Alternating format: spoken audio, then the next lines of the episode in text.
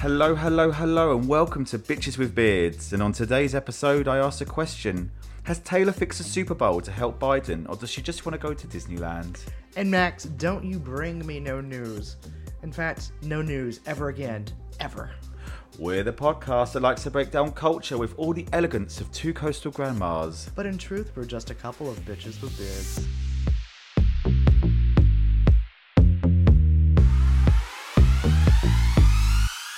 I'm Max, And I'm Daniel. and we're live from the Diane Keating podcast studio in Haberdashery. And we both have opinions, so let's get this party started. Cheers. Cheers. Cheers. Oh, cheers Oh. to you too, guest.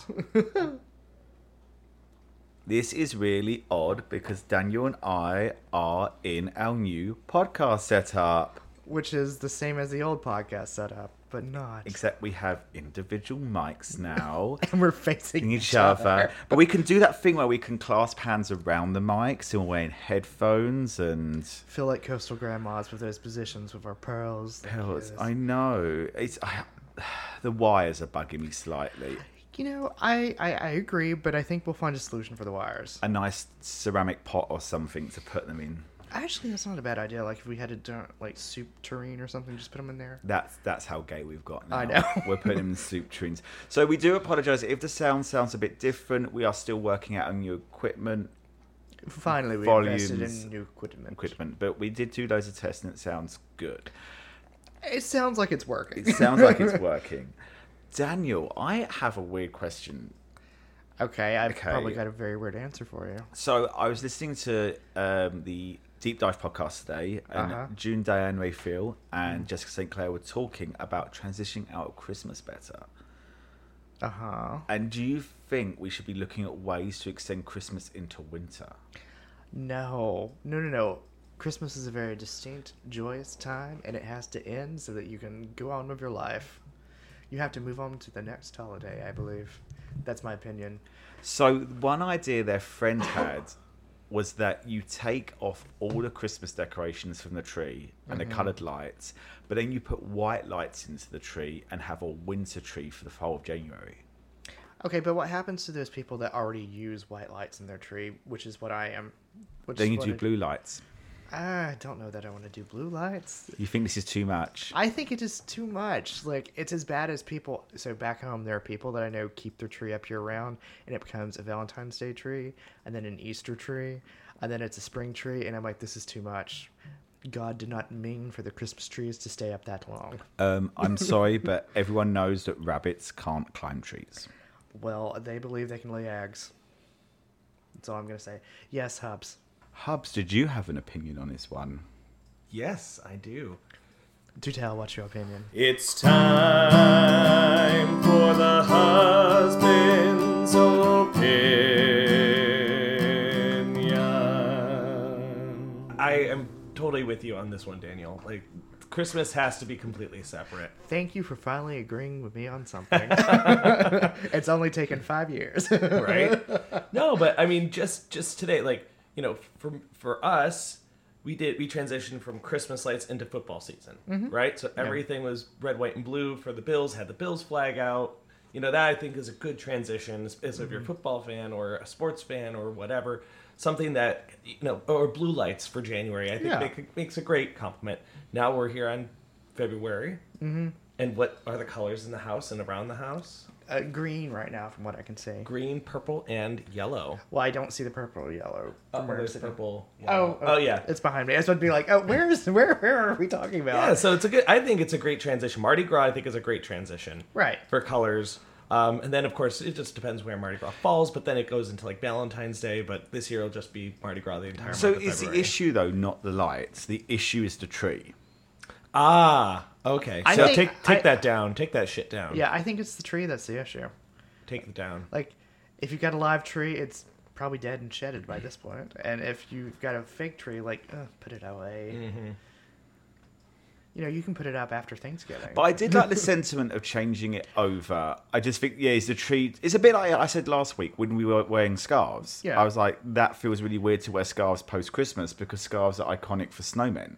So I think you just have to embrace that there are no holidays for a certain period of time and just deal with it. Like it's bleak during that January. It's just bleak. Makes you appreciate spring all the more. Yeah, exactly. Today had constable level sky though. I was ready for like Had only what? constable, Constable. level sky. Mm. Oh, Constable. Oh, the um, Painter. the painter. Yeah, my yeah, favorite yeah. painter.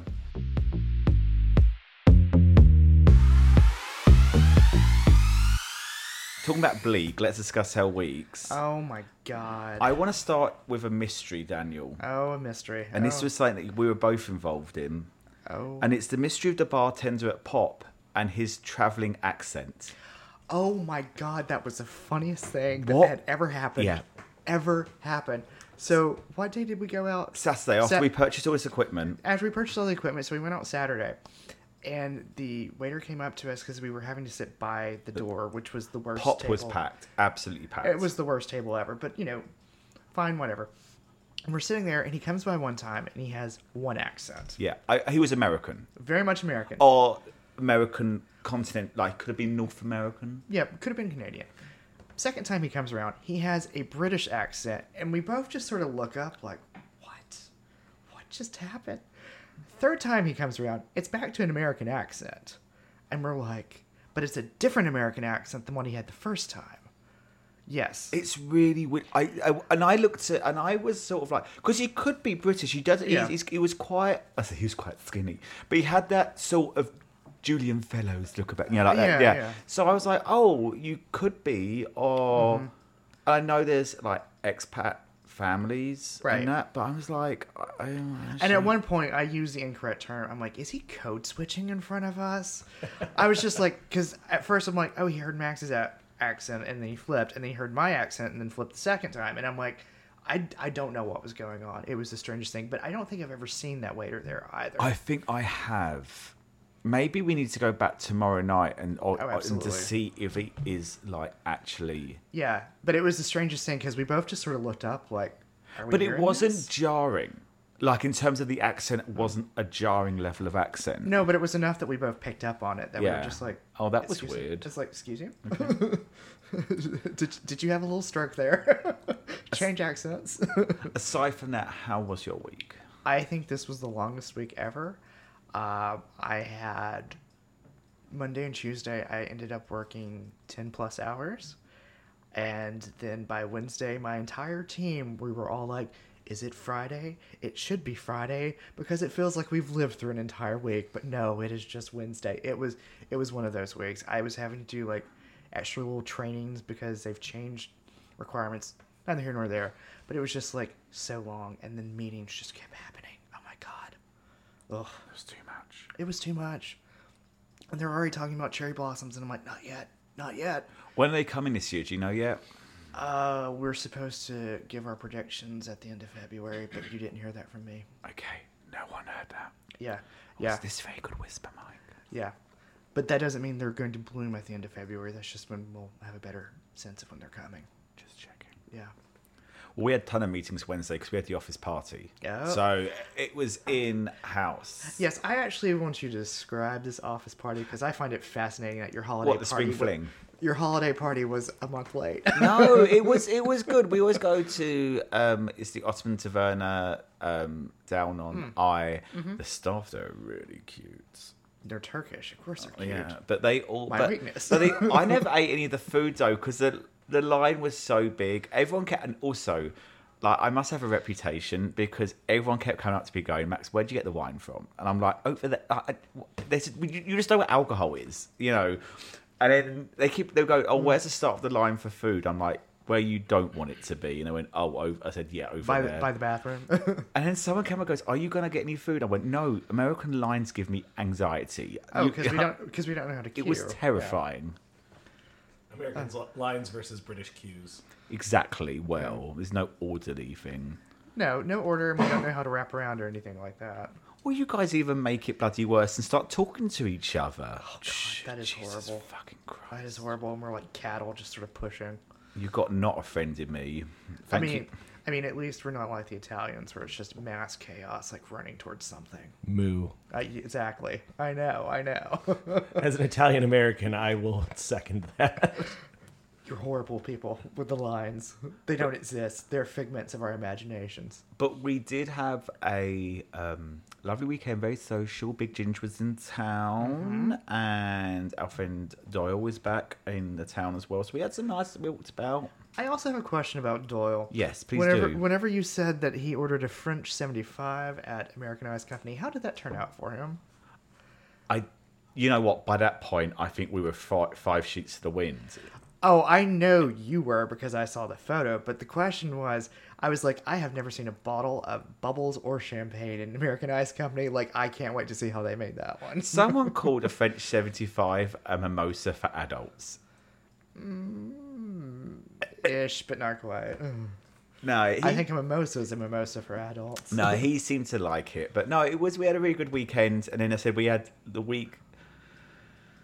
I said goodbye to a staff member this week, which you know is going to stress me out slightly for next few weeks. But um, Join the club. yeah, but no, the, yeah, the office parties. But we ended up, I we ended up in a bar afterwards with the union, and it was a lot of fun. But I kind of knew that I was heading in one direction, and then ended up like getting back to Chinatown Station and trying to have to navigate the different levels and work out where I was. And I was like, wow, the alcohol hit.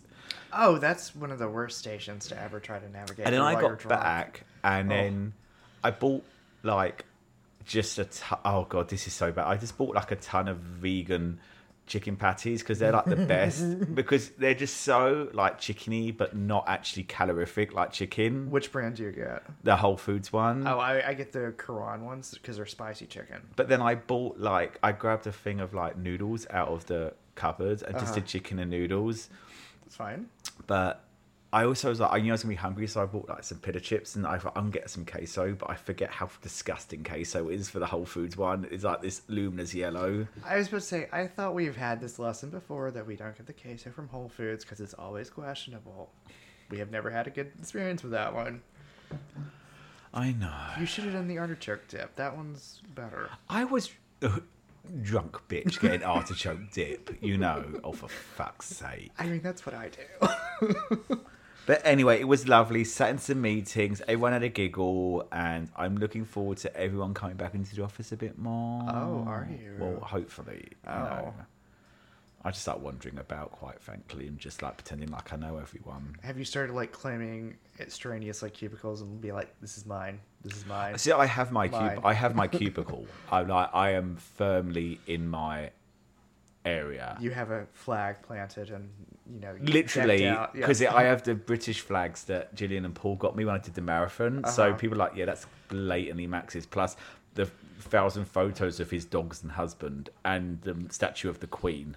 yeah, you should you should try taking over the one adjacent to you. I want to see what happens then. My supervisor is yeah. like the meant to be the other side, but he's never in, so he's given his over to the project assistant. So If he has no flag, he has no country. Take over his cube. I'm not How even. imperialist, I'm not Daniel. going to respond to that one at all. Daniel, yes. We've got a lot of news to cover. We have so So much- before we cover the news, let's go get some fresh air in Ina's garden. Yes. So tonight we are drinking what I thought was going to be a white wine, but it's not a white wine. We were going to toast to the grand opening of the Diane Keating podcast studio in Haberdashery with obviously some white fizz. right. And the second bottle we have for tonight is White Fizz. So, in honor of Nancy Myers and the reckless dancing that was partaken by Cameron Diaz in the iconic movie The Holiday Oh yes. about the season we all love, The Holidays. Mm, yes. We have fizzy red. We have fizzy red. We have a wonderful little Lambrusco that is actually not that bad. I'm gonna not gonna lie. Now let's cheers. Cheers Cheers, again. cheers. To the opening of the Diane Keating podcast studio in Haberdashery.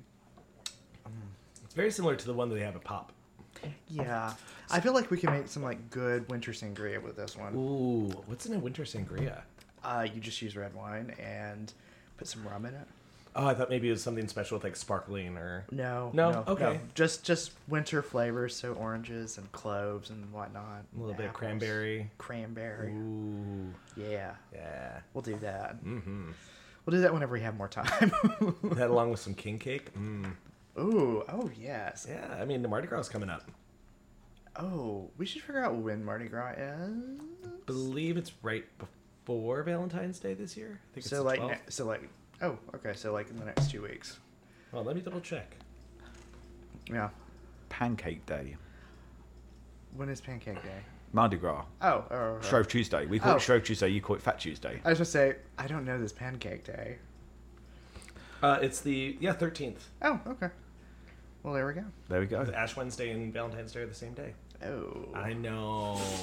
Bless you. Oh, the dog just sneezed. That was Death Dog. everyone's gonna have like gray foreheads on Valentine's Day. Mm. I'm not gonna say nothing. Oh, okay, I'm gonna say nothing.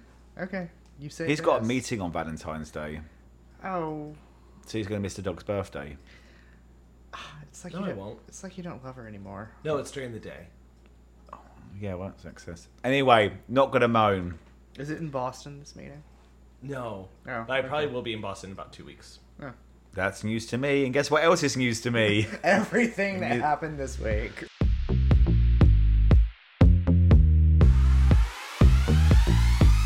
So this is the week that officially Daniel today, we are recording on a Friday, peeking behind the curtain, actually created a cutoff for deaths. Yes. That should another death occur after 3.30, it gets transferred to next week. Yes. So if anyone died by 3:30 this afternoon, we'll talk about you next week. All we're saying is that last week we recorded on a Thursday and on the Friday, Mother Nature queefed a ton of game users. So let me put it this way: I literally texted Max, I think first thing Saturday morning, and I'm like, we could record another episode right now, and be set. And he's like, oh, we'll see how the week shakes out. And it turns out that no, the news was still news.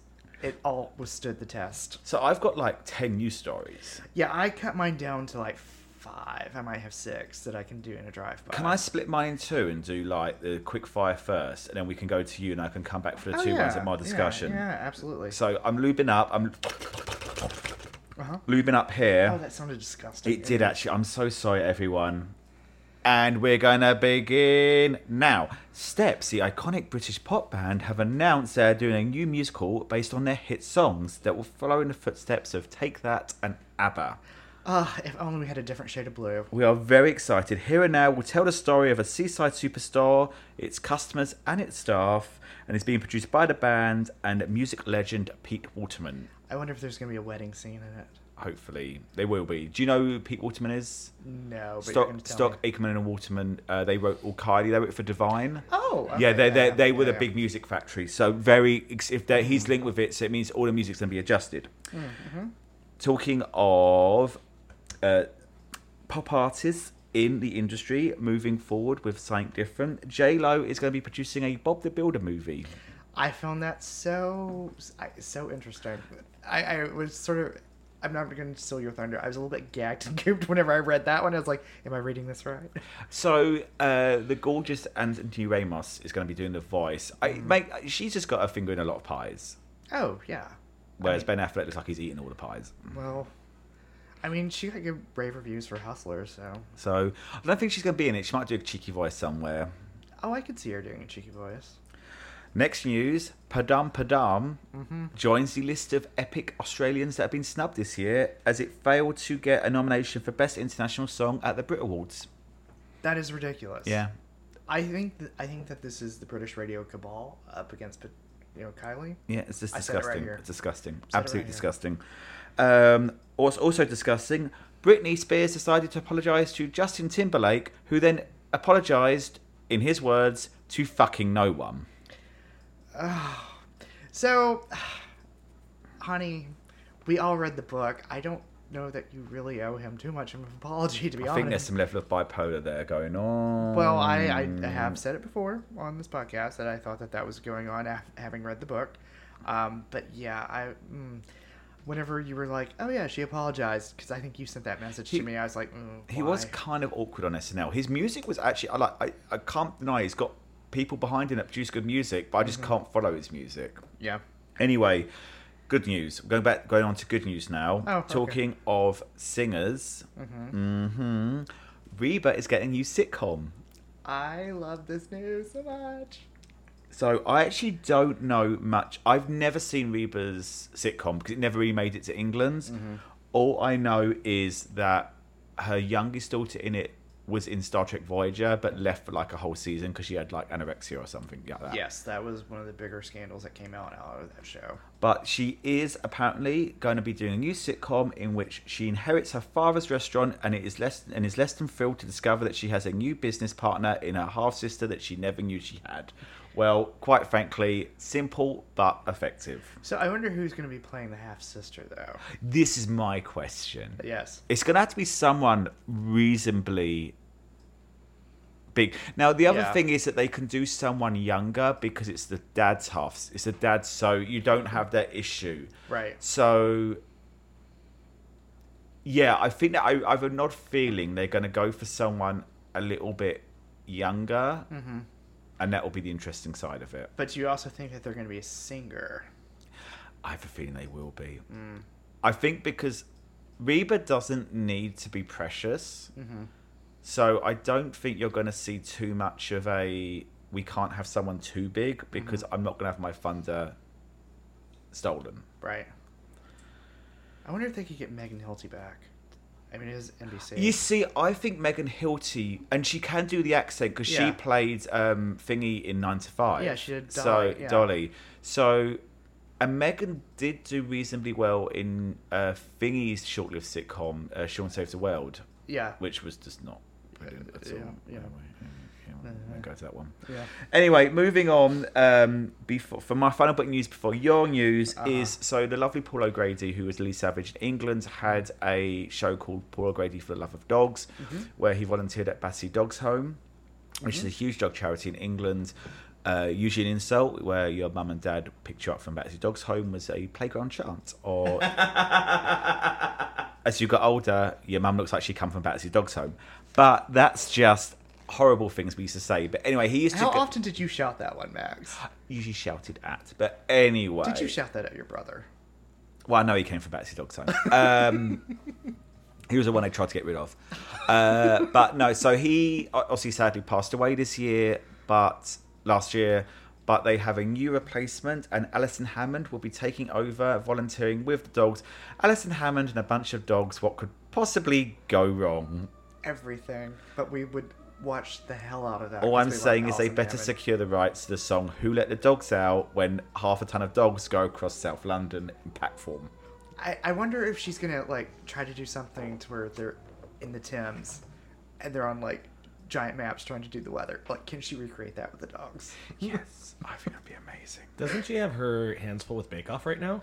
Uh, well, they were called Bake Off over summer, Yeah. Oh, that's true. Yeah, and it's they a do it short over period. what eight weeks. It's more this Yeah. morning that she's on. She's a presenter. She's very busy. Yeah. but they record it. They tend to do them quite quickly, but apparently it's a really fun show. Like it's meant to be, and he apparently his partner got annoyed because he kept on bringing dogs home. He literally Oh. brought his work home with him. Like you need to stop bringing dogs home. We have a farm, but that's still too many dogs. No more dogs. And he used to volunteer. Apparently, Lily used to volunteer uh, the d- odd days he wasn't working. Hmm. He got very attached. Oh, that's very nice. So I'm going to take a break, Daniel. What's your news, my dear? Well, the first news that I'm going to be covering is a story that I almost broke in November, but I am glad I sat on it for a little bit. Mm, I bet you did. Oh, I did very much indeed sit on this one. So it turns out. cunt. My gosh, Max. Anyways, so in case you have been living under a rock, Bobby Burke is leaving Queer Eye. Yes. It- Eh, there were some things that went down that finally got addressed. I believe in an interview with Vanity Fair this week. So, going through, um, Bobby Burke did announce that there was indeed some truth to the rumors that there was a feud with Tan behind the scenes Yeah. stating that they had a moment and that it was rather tense. Um, not digging too much into it, it sounds like, you know, the Fab Five were told that Netflix was going to do it for seven seasons. They signed their contract. Yes. And then everyone was like, okay, we're all going to go our separate ways. Netflix then came back about a month later and said, actually, we'll do another four seasons. Bobby Burke had already said, I am moving on because I am very stressed out from what I am doing. But the other four said, oh, we're going to sign back up for it. Bobby apparently got hurt. Words were exchanged with Tan. People were dropped from Instagram and blocked, etc., etc. Didn't quite go through whether or not they had completely reconciled yet. He said that they're on a path. Yes. He said it's not the door isn't Yes. closed and they're he- they're healing. So it sounds Yes. like they're just getting through it. Yeah, he said, We will be fine. Not that we are fine, but we will be fine. So, TBD how that one's going to go. Yes. No, I just, I just, I just wonder where this is coming from. I mean, Bobby has every right to move on and do what he wants to do. Yes. I hope the others weren't mad at him for that. So I think they were a little bit mad at him for that because they were like, "Why should we recast someone?" Like, and he's like, "It's really hard being the person that's actually having to do The work? house renovations." You know, It, That that was brought up and it's been brought up in a lot of comments. Is that he he actually does a lot. I think it's a little bit, babe, where um, you know when someone says, "Oh, I don't think I'll be going." Oh, I know we have plans, but I not, might not make it tonight. So you start making like other plans, and I think his other plans got way better than the ones that like Queer Eye, and I Yeah. think. So I've, and I've heard this before. Is that I think he's very appreciative of what Queer Eye offered, but I think he's just kind of they're very res- these shows are restrictive. You know, I think people think they walk in, they do, they say their words to camera, and they walk out, and it's his reputation on as well. So whether or not he has people doing it, and I think he's like at a point where he just doesn't need that anymore. I mean, if we look at it, he does have his own company that is doing the renovations. He also has his own furniture line. But also, in order to do those renovations, he's having to go and pull permits at least two months in advance before they even show up at these locations. Yeah. So, like, it is a lot of work just to get the ball going on his portion of the show. As someone who's just worked with the zoning board here in DC, Yeah. it it's, it takes more than two months in a lot of jurisdictions, especially when you're in larger cities. Right. So, you know, it's one thing to go in and be like, I'm going to give you a haircut. It's another thing to be like, I'm going to renovate your house. Yeah. Big difference. Oh yeah. big, big difference. Just going to leave that little nugget right there. All right. So, going on, I want to say congratulations to Amber Glenn. This past week, she became the first out queer woman to win the U.S. Women's Figure Skating Championship. Uh, she has been skating for at least a decade.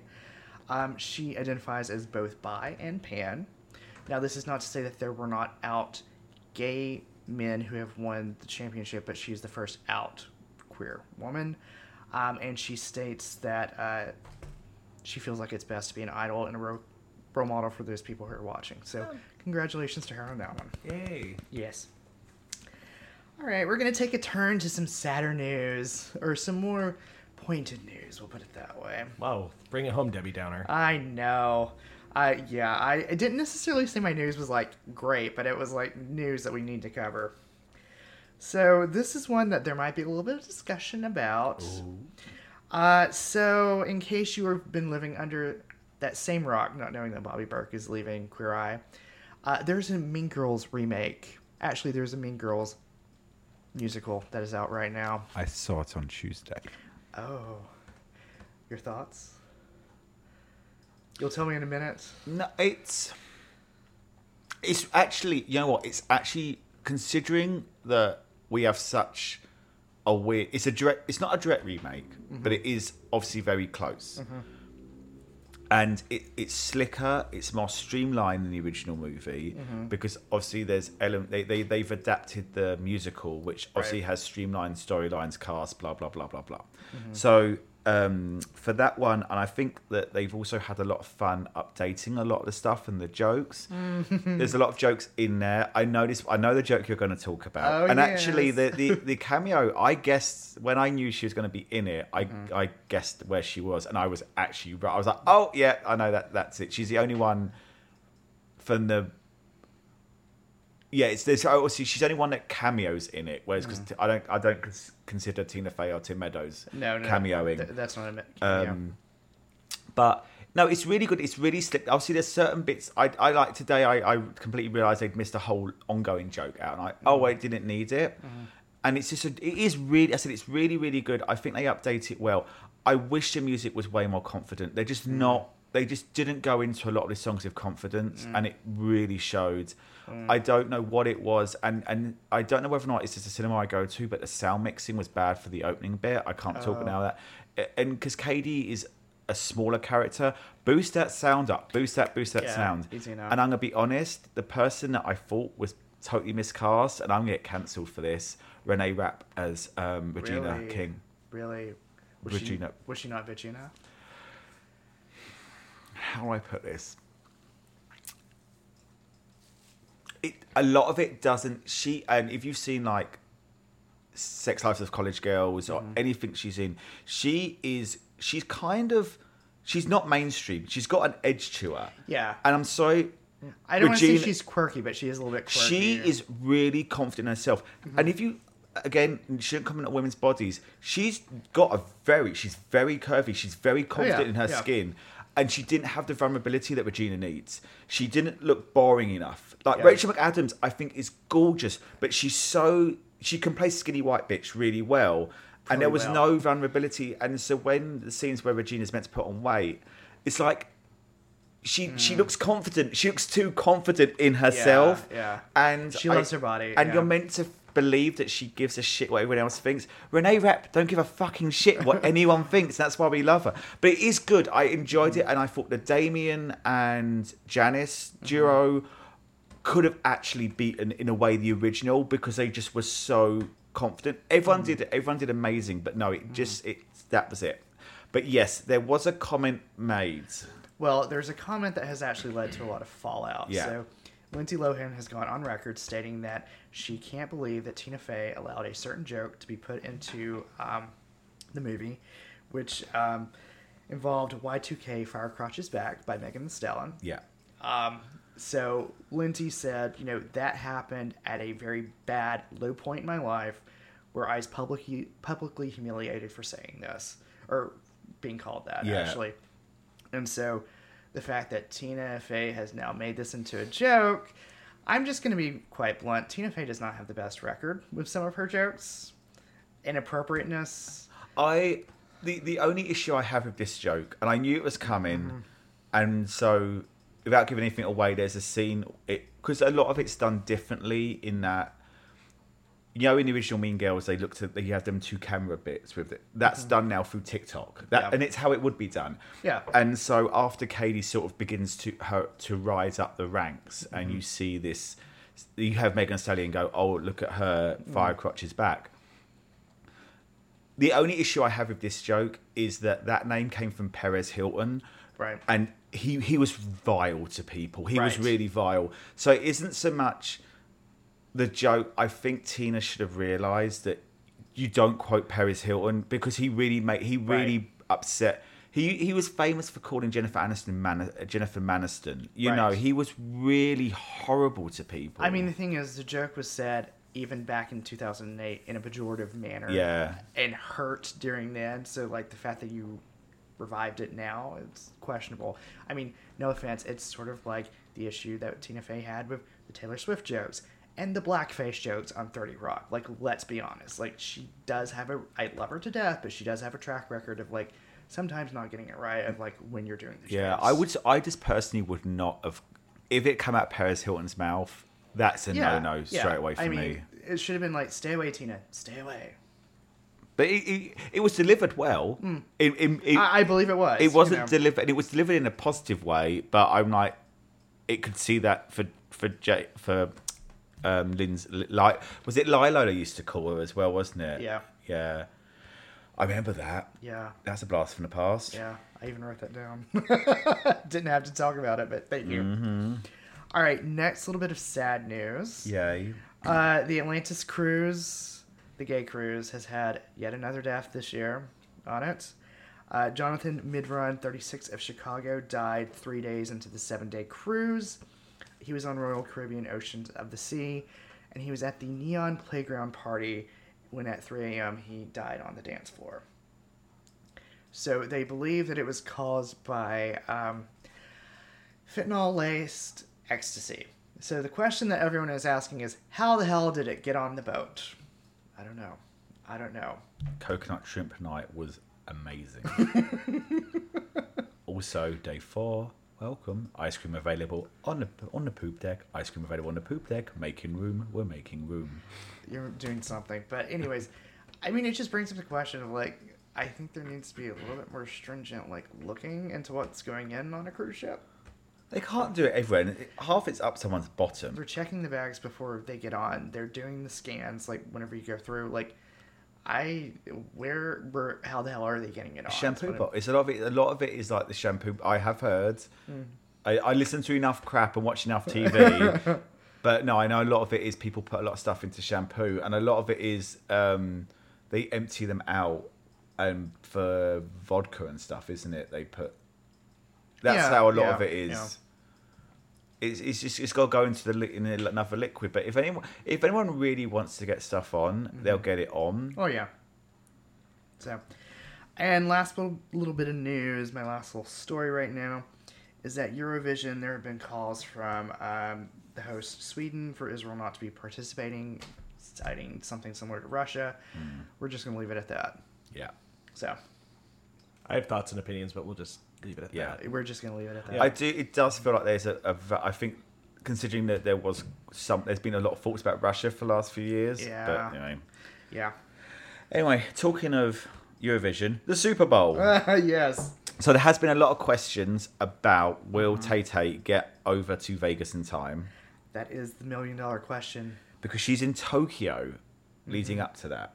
Yes. it So is. they have broken it down because Tokyo is 17 hours ahead of Las Vegas. It's very it gets very confusing. Mm-hmm. So she leaves here Tokyo at midnight after her last concert. Um, that'll be 7 a.m. Saturday Vegas time. Yes, because it's going backwards. Yes. it's midnight Sunday morning. Yes. yeah, there we go. But it's Yeah. 7 a.m. Saturday morning Vegas time. So Tokyo to Vegas is 11 hours, or Tokyo to LA is 10 hours. Um, so she still should be partying that night before the Super Bowl. She can make it, and apparently, America Airlines flights have been named now 1989 ov- after both her and Travis's birth year. yes. Yes. Yeah, they better have some good makeup artists. Those gays better get on Taylor's face and let's make sure she does not look tired. She's Oh. coming on a private jet. Yeah. She will be fine. She Oh, will get that's in true. that bed and she will sleep. And someone's had a go at her about like private jets, and they're kind of saying, "Can you imagine her going through an airport? You're complaining about her being on a private jet, Yeah. and then your flight, yeah." Yeah. So my final bit of news before we go on to the mortuary of deaths that we had this week. Oh, yes. So this is um, a little bit of a, a weird one, but I don't know if anyone here knows about the British uh, actor Lawrence Fox. I think I recognize the name. So he's part of the Fox dynasty, Amelia Fox. There's a lot of Foxes. They're a bit like Al Barrymore's. Mm-hmm. And he decided to go full right wing. Was he on Lewis? Yes, he was Uh, yes, on Lewis. then I know yeah. exactly who he is.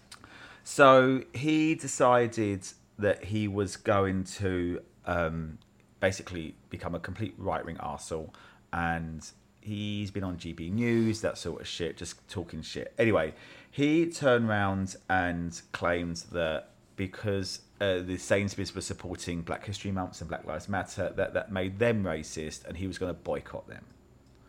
So he turned round, and so I have to read through this very carefully. So after he put on Twitter that he was going to boycott Sainsbury's for that reason, uh, three individuals turned around and just basically said, "You're fucking racist." And those individuals were Colin Seymour, otherwise known as Crystal from Drag Race UK, Oh, another a couple of other individuals, including Nicola Thorpe, who's a Coronation Street actress. Hmm. Um, they all called him racist for that comment because kind of it is, and he turned around and went, "Well, you're all paedophiles."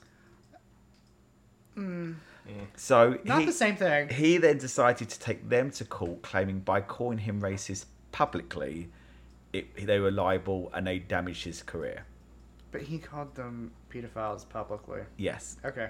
During the court case, for example, he, under cross examination, suggested that there were contexts in which the phrase, I hate black people, was not racist. So this is the guy in court trying to prove it was libel, but saying complete racist shit. Anyway, he lost his case. Um, Good. but the, the reason I bring this up, obviously, because it's like good for the people that won.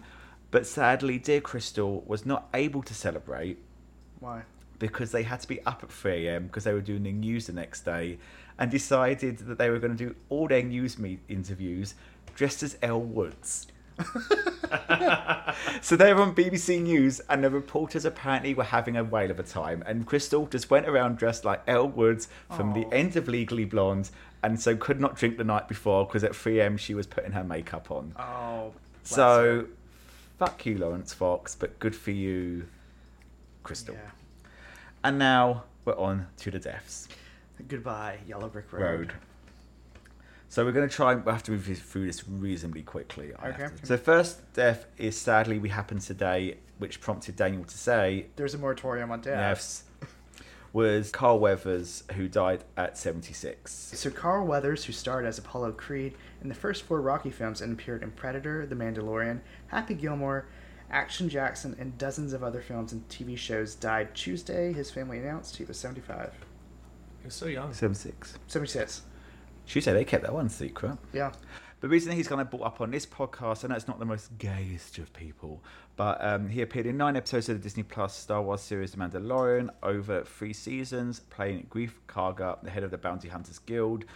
The character came close to Pedro Pascal as Mando as the series progressed, and Weathers was a 2021 Emmy nominee for the role and also directed a pair of episodes in season two and three. Aw. So for me, that's quite sad. I understand now. I believe he is now the died the average age of what most Americans like the new average age of death for American males are. Mm, Which I believe is like seventy six. Probably. Yeah, it's actually it's the first time that uh, deaths went down or the the age of deaths became younger in the s- COVID. United States. COVID. Well, that and lifestyle and Yeah. lack of health care and lots of other issues you can get into. Anyway, moving on. Not this podcast. It's for a different podcast. So our next death, sadly, is Hinton Battle, uh, who was a three-time Tony winner and the original Wiz actor, who died sadly this week at 67. All right. So Battle made his Broadway debut in the original production of Broadway's The Wiz and then won three Tonys, all in the category of feature actor in a musical. For his work in Sophisticated Ladies in 1981, The Tap Dance Kid in 1984, and Miss Saigon in 1991. And in case you're wondering if he was still relevant, which obviously he was, many of you will probably know him as the Jazz Demon Sweet from in the episode of Buffy the Vampire Slayer, Once More I Feeling, and he was the demon that initiated the musical episode. Oh. And that- oh, that's one of the only few episodes I've watched. Yeah, about and him. he was the demon. Yeah, yeah Okay. Mm. Yeah. I know who he is now. So that brought him. That kind of brought him back again into the modern era, and he's the best known for that. Talking of Broadway, this one's a bit of a kicker. This Uh. one, this one got us both, got us all actually. Sorry with your science. So Yeah. sadly, this week saw also the death of Chita Rivera, the Tony Award-winning actress and singer, who sadly died at the young age of 91. If only we could all live to that young age. So, after her breakthrough role as Anita, who belts the showstopper America and West Side Story in 1957, she premiered Broadway roles, including the resourceful talent agent Secretary Rose and Bye Bye Birdie in 1960, which garnered the first of her 10 Tony Award nominations. This also included the husband killing, publicity hungry Velma Kelly in Chicago in 1975, the kitschy B movie star Aurora in Kiss of the Spider Woman in 1993, and the skate rink owner with a prodigal daughter, played by Liza Minnelli, in The Rink in 1984. She received the Kennedy Center Honors in 2002 and a special Tony for Lifetime Achievement in 2018. President Barack Obama awarded her the Presidential Medal of Freedom, the nation's highest civilian honor, in 2009, lauding her as a barrier breaking inspiration for women and Latinos. And with that, we raise a cheeky glass to Cheetah, to, To Cheetah. Hinton, and to Carl. Yes. But That- Conchita Rivera, she I know her best by her little cameo in Will and Grace. Yes. Yeah, she played the dance, the sisters. The sister. Oh, yes! Oh. With Leslie Beverly. well, I'll be damned if another homosexual couple dances on this dance floor. And on that note, I think it's time to take a break. Yes. What good is sitting alone in your room? I, I actually like having these on more when we talk now. so much more clear. All right. We're just gonna talk like this forever now. Thank you from NPR. You are being recorded, you do know that, don't you? Record me, bitch. So we're back, and we did take a little bit of a break earlier because we had quite a heavy news week. Yes, yes, it was quite. But heavy. Daniel, what's been culture for you? So culture for me this week, th- stuff that I've you know been doing. Uh, food has been either avocado toast or ginger lime salmon. Oh my god, it was so good. I'm gonna break out your white girl brunch hat now. I don't, I don't care. I don't care. It was one of these like I had a nice sourdough. I had fresh avocados. I just put it on there, salt and pepper. Schmear. And I didn't smear, but I cut it and then put it on there. It was salt and pepper and red chili flakes. Oh my god, it was so good. Yeah. Yeah. Uh, drinks of the week. So still doing my uh, damp, dryish January. So I tried Cedar's Crisp this week, which is the gin alternative, and it's cucumber based. Was spot on. A plus. Uh, also, just did regular lemonade, and it worked. Regular Nice. lemonade worked. How much sugar though? That's the problem with lemonade is the sugar. I didn't even look at the sugar, but it was one of these like I didn't feel like buying like a case of those things right there. Mm-hmm. Uh, so we also tried the Mingle hibiscus tonight, which is what I was drinking. We'll not be having that again. It was sweet. I haven't tried tasted- it yet. It tasted like blackberry, Oh, that sounds good. No, it's but it's not. supposed to be It's hibiscus. sugar. Oh, then there's the problem. Yeah, I'm like it, your flavors are wrong. so, all right. So, what do I want to do next? Uh, my song of the week was "America" by Cheetah Rivera. Like I, I had to go back and listen to it. Also, "Deeper Shade of Blue" by Steps Nice. for obvious reasons. I love that song. it's a great one. Is that Kylie Deeper Shade of Blue? No, cause I'm. Oh, no, because they, they, they did it because shade of blue. because they used a lot of Kylie because Stock Aitken and Walton. But, Right. Because Bell the Devil, you know they did as well. didn't- Yes, Yeah. yes. Yeah, that's one. Um. Anyways, my musical of the week was "Ragtime." Good re-listen to the original cast. Not West Side Story. No, it was Which Ragtime. was West? Was that when was the ragtime one of is that Leah Michelle in that cast? And I- Brian Stokes Mix- Mitchell. Yes. Yeah, that's Leah yes, Michelle as yep, well. Yep, was that one. Documentary of the week was The Women of Jonestown. It was rather interesting because it was actually looking wider beyond, you know, Jones for being the one responsible for it and looking at the inner circle, which was like four women who like actually got the poison and actually helped organize stuff. So it wasn't necessarily shifting the blame, it was just saying more people were responsible. So were they ever done as being accomplices? I, I can't remember. I mean, I know the case, but I just can't remember any of the results. Oh, they all died. They all during- died. Oh, that's Suicide. right. Oh, They all died by suicide. So yeah. Okay, never So, mind. Yeah. However, my television of the week was delicious and wonderful and everything I needed it to be. excited. Season two of Feud, Capote versus the Swans premiered this week, and it was. Everything gonna get him to watch it. I wanted it to be.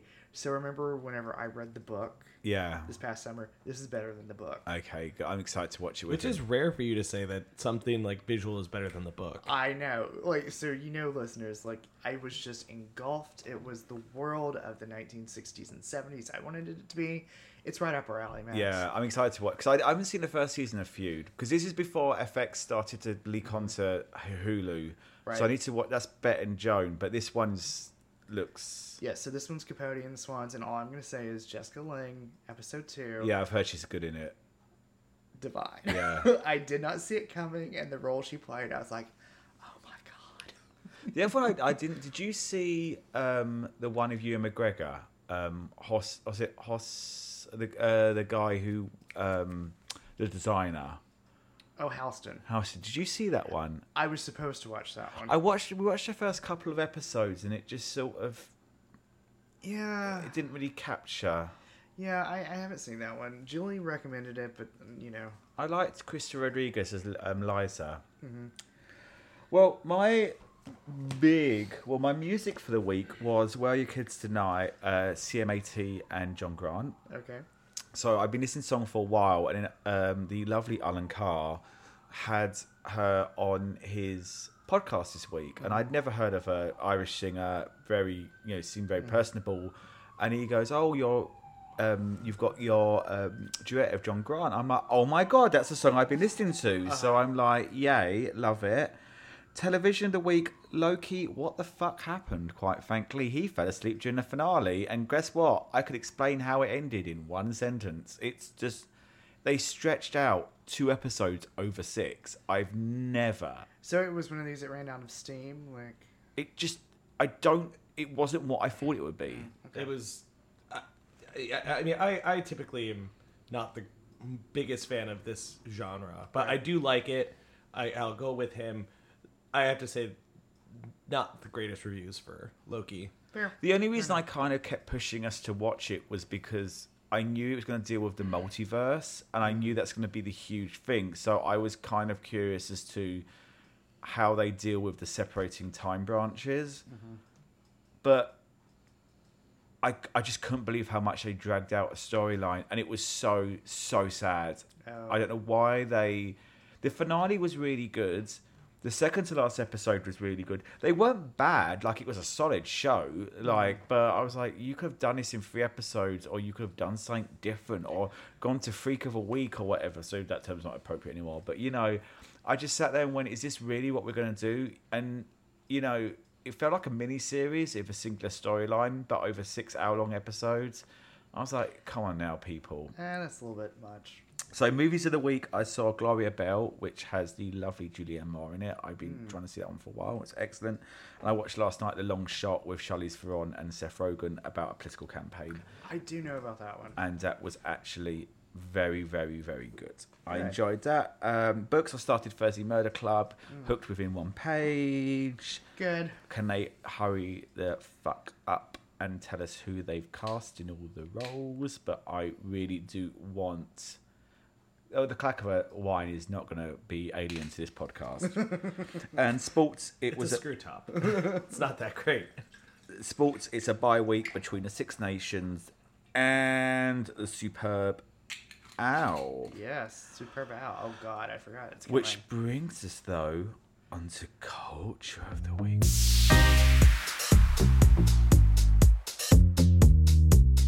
So do you have cultural stories? It's just me. it's just you because we had so much news stories. I didn't think that we should do too much culture. So I want to shoot I'll through play them off with you. quickly because two of them are big. So the first one I'm going to do is now, people, we're going to come in close and discuss something very sinister. Very excited. very sinister.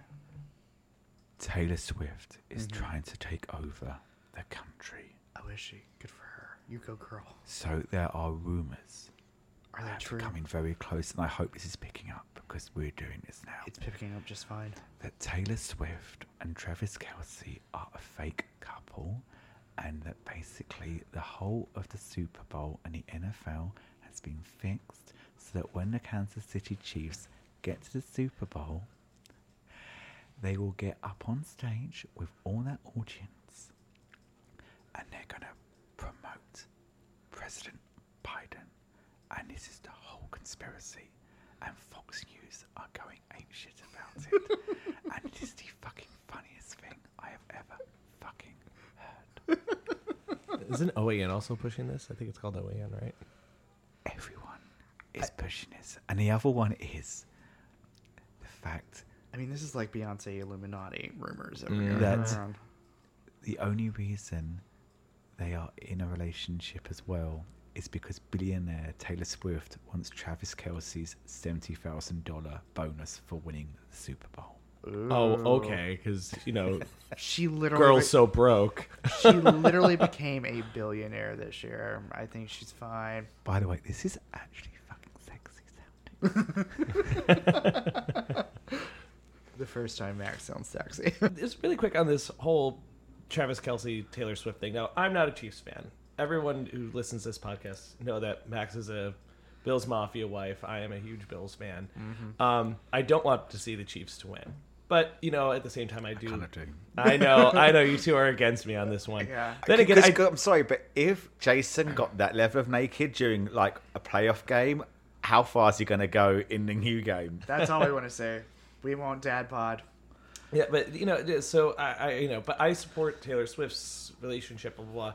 I can't believe we talk so much about Taylor Swift, but um, She has the culture. Time person of the year. that is true. Um, but it- it's the things that really bother me is when people get really upset about how much the NFL like cuts to her or like how she like getting support. Like she doesn't ask for this, and you know th- they're like, oh well, you know she shouldn't be doing. Da, da, da, da, da. I'm sorry. you're getting your daughters and your nieces and your Yeah. the women in your life into a sport that you love, whether it's through something that it's through something that they love. Chill the hell out. And literally, they're cutting to her for seconds out of a three-hour Uh, game. Out of a three-hour game, Seconds. And you know what? If you have an issue with having, you know, Taylor Swift shown what thirty seconds out of a three-hour game, but you're totally fine with Jason Kelly, Kelsey. Kelsey, sorry. And you know he has good boyfriend dick from his eyebrows. Oh my yeah, god. they're so thick. But like, you know, just going crazy at the Bills game with his shirt off, and you have no problem with that.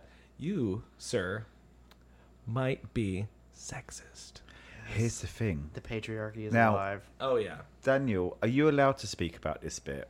No, you get to speak all about this. one. Okay. Which, Uh, So, which is why I'm like, you get to touch that one. are you sure you're okay? We going for the next bit, You can speak, and then we might cut it afterwards. right? Yeah. So, if you think there is reason that it's a bit silly that certain people are worried about Taylor Swift, they actually have vaguely good reason. So we're going to break it down.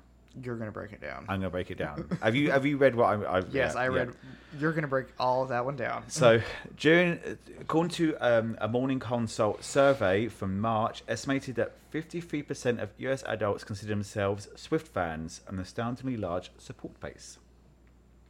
To put that into perspective, the 2020 US Census found there were about 258.3 million adults in the country. If that and the aforementioned survey are correct, that means that there are nearly 137 million voting age Swift supporters across the US, or about 88% of the combined number of votes cast in the 2020 presidential election for Biden and Trump.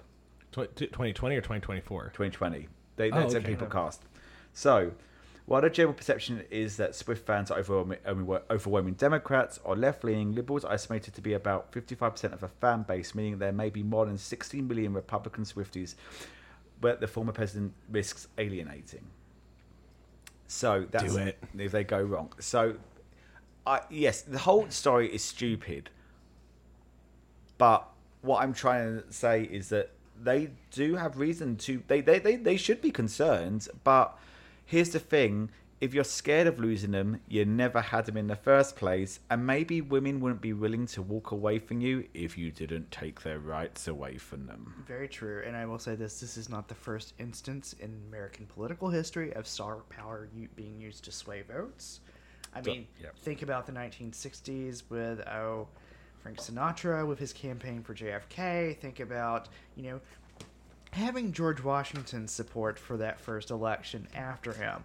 Who did he put his votes behind? Adams. Ergo, celebrity can sway the election. Yes. So Would, that's just would my- that throw the, throw a wrench into the whole system if Taylor was like, "Go for Trump"? Could you imagine that? I think it would kill it would actually kill her career. Yeah. Yeah. I mean, I know it would, but I'd be surpri- I I think even she couldn't survive Well, it would be so against everything that she stood for. oh yeah, no, yeah, no, no, yeah. absolutely. You know. I was just, I'm just Yeah, yeah. trying to be funny. That landed like a lead balloon on your face. Oh, Boom. Sucker punch. Pop. Sorry. That was just. I know we don't get political, but I just. I, I do want to break down. I think it was important to kind of work out like y- what where that sway comes from. So I think it was a good breakdown because it shows where what the Yeah. you know nexus and the impetus of where that story is coming from. Essentially, like there's a reason why it's starting is because of that demographic. Do you think right she there. will endorse him? She did last time. Yeah, because I because the thing is, if that was a different Taylor, That was a different Taylor, and also abortion rights were Yeah. still in place. she got very upset about that during another one. Do you Yeah. think her and Travis will endorse together? Probably. oh, I don't know.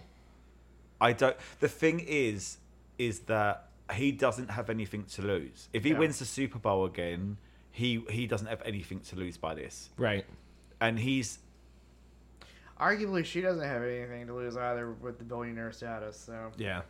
I mean, she nearly did have something to lose, and then she wrote an hal- album about it, and then big came back. reputation. The Reputation album was completely about her character Yeah. getting destroyed. Yeah, She's kind I of love it so much. Teflon. yeah. Cellophane, Mrs. Cellophane. So quickly before we go on, because we do have the hubs here for a reason. We're going to do Yes. Gads and Goops, but I just want to bring up the one of the other bits of culture this week, and I know we're hitting the hour mark, is that we are celebrating ten years of looking this Oh, month. yes. Mm-hmm. So you two, before we go into breakdown for looking, what do you, what are your opinions of this groundbreaking HBO television show? So I thought it was important because it was the first time that I really remember. So I remember Will and Grace, like gays were funny, but it was the first time that you know it was more. I want to sort of say like gays really experiencing life, Yeah. so to speak. Like it wasn't like, oh, we're so worried about you know HIV and we're dying, and it's not, oh, we're the punchline. It's, oh, we're living our lives being young professionals situation. Actually, I'm going to counter you on that one. They were worried about HIV, Well, they and that were, was they told, were. that was turned into a very clever educational point in it, in that he was basically told, "Fucking about."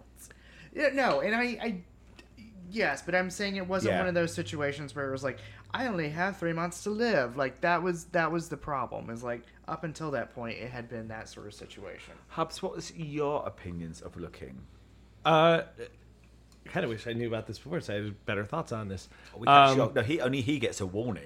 God damn, what he thinks his own co-host status. Oh my gosh, you are not the third. Uh, apologies i'm not the third in this relationship um no i i, I think it's it was yeah I, I kind of bounced off what you were saying daniel it was the first time i had seen a real real gay life Mm-hmm. portrayed yeah. um, and it wasn't a punchline, but you know, seeing someone who is struggling with homelessness and Mm-hmm. you know things that I have experienced um, as a as a gay man coming through my life and in a very expensive city like Yeah. San Francisco, Yeah. uh, um, you know, and you know, having a character that I absolutely despise, you know, Jonathan Groff's character was just like just so annoying at so many points. We all know gays like that. Oh, we all know gays like that. The thing is, like, I've I've met Jonathan Groff at camp before. Um, we've interacted in our you know younger lives. Um, very jealous of you, Jonathan Groff, if you're listening. He's not listening. Call me. uh, but the, I think the one critique I really have to say, and I think it's it's been said before, and I've, I've wrestled with this a lot, is representation a little bit. Mm-hmm. I do wish there was maybe a trans character or something like that, or you know, more of um, a woman of color or a person Yeah. of color. Uh, Other, you know, there were two Latinos, Mm-hmm. um, and I think Richie's boyfriend in the first season was mixed race. Uh, Augustine's. I'm sorry, Augustine's. Yes, you're right. You're right. He was you're right. British. Yes, and he is British. I, he was in uh, *Handmaid's Tale*, and I was like, Yeah. "Oh my gosh!" So oh, I know exactly. Yeah. Yeah, Yeah. In Very case, good. in, so in case, though, I, I, I, I thought I, I'd jump in with the opinions, but in case you're wondering what we're talking about, Looking was a TV show. It was actually the first TV show, gay man TV show, TV show predominantly featuring gay men made by HBO, which Mm-hmm. was quite shocking, and it was came out in January 2014. Mm-hmm. So it was created by Michael Landon, and it told a story of Patrick, a software engineer, the failed artist Augustine and aspiring restaurateur Dom. Um, the drama mainly centered around Patrick's uh, love in triangle with his boss Kevin, who was basically Mr. Perfect, and the hairdresser, stroke stylist, stroke barber Richie, who Mm-hmm. was um, ad- was it uh, Babe Howard? I describe his. Is was he mm, Latina? Latino? Richie? yeah, Latino Uh, or Mexican? Richie was Mexican. Mexican. Yes, Lati- Latino Mexican. Yeah. Latinx. But he uh, was, even though. So actually, before we go about Daniel, Team Richie or Team Kevin? Uh, Dom. Out of, the, out of the two, who are you rooting for? Neither one. Neither. What about you? Do you have any? I said what I said. Yeah. I, See, I- I I think I have to go with Daniel. on this. I really didn't think either one of them were very like not. They were for for Jonathan uh, for Jonathan Groff's character. Right. was I just see. like, I was no. always Team Richie because I always felt he kept his shit in line, and I like the fact that he basically like got like Patrick's head out of his ass. And I think the wedding episode where you suddenly realise what Patrick was trying to Mm-hmm. aspire to, and how much like Richie panicked him, and I think that. I- I was always rooting for Richie because of that. But I think they both panicked each other. Yeah. And I think that leads to a very toxic relationship. And Yeah. Yeah, I, I don't know. There was something about it. And, and same with uh, Rachel, uh, what's his name? Not Russell Kevin. Tovey. Kevin. Kevin, Yeah, Kevin. Yeah. Kevin. Uh, s- same thing, just di- opposite end of the spectrum. Yeah. I like Richie's second season. I was I was always kind of pro Team Richie. Yeah, Team Dom. You also have a huge crush on him, so I did, Dom, see, Dom, I, Dom, I loved in Farscape years back. He was in a sci-fi show in Australia. Like, Mari Bot. Oh my god. and then you see him in White Lotus. Oh, Yeah. it's so good. he was also Especially that end scene. Oh, anyway, Perfection. So just to finish off, so later episodes obviously would also involve the introduction of Eddie, played by I can never. It's um, Daniel from uh, well, well, the thingy from Mean Girls, Uh, Damien from Mean Girls, Damien. Frenesi. Daniel from uh, yeah, I can never pronounce it. It's Italian. Italian. Oh, Paisan. That's all I Paisan. know. But he played the HIV HIV positive bear, which was quite an interesting one. And we can't also forget the lovely Doris, who when I met my husband, he's we were chatting about looking, and I said my favorite character is Doris, and I said, just watch every fucking scene she's in. She is brilliant, and I think my favorite shot is the lost in music sequence from the Russian River episode, and you see her just dancing about, and I'm Oh, like, that was "You're hysterical." Hmm. amazing. So it was directed by uh, British director Andrew Hay, who did Mm-hmm. Weekend, and I think because of that, I knew exactly what to expect. But sadly, the gays didn't. Hmm. The gays decided it was boring, and that was the killer of looking. Ah, Well, I mean, the gays have no taste here in the states. Be careful about your phone. oh. I did- sorry. There you go. Um, so did you, that was the thing is did you hear that when it came out? Boring, boring, boring. Yeah, I mean that was consistently what you were also like reading in the news articles online, which I think you know together the collective quote unquote gay media like killed it because it Except that- wasn't it wasn't good enough. It No. wasn't this. It wasn't that. And I'm like, well, it's not gonna be everything to everyone. Like we're trying.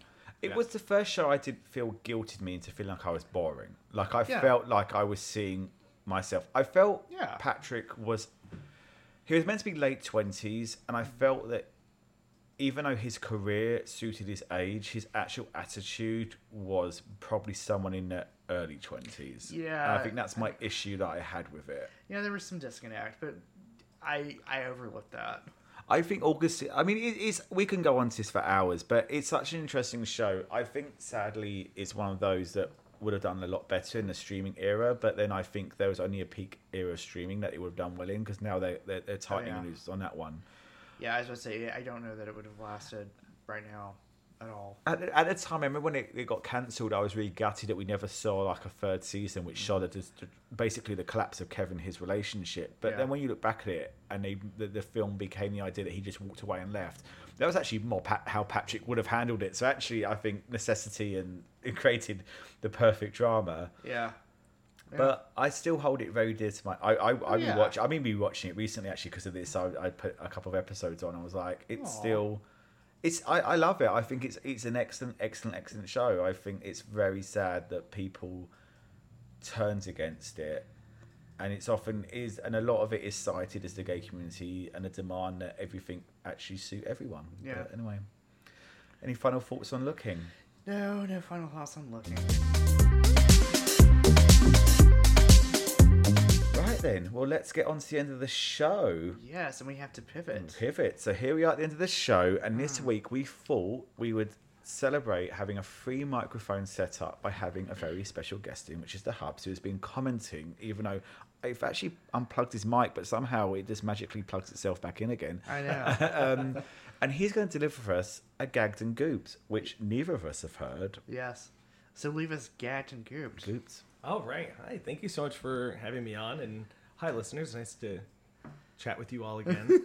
We, we had no choice. this is a story that was written by uh, Metro Weekly, a local publication here in Washington, D.C., written by uh, John Riley.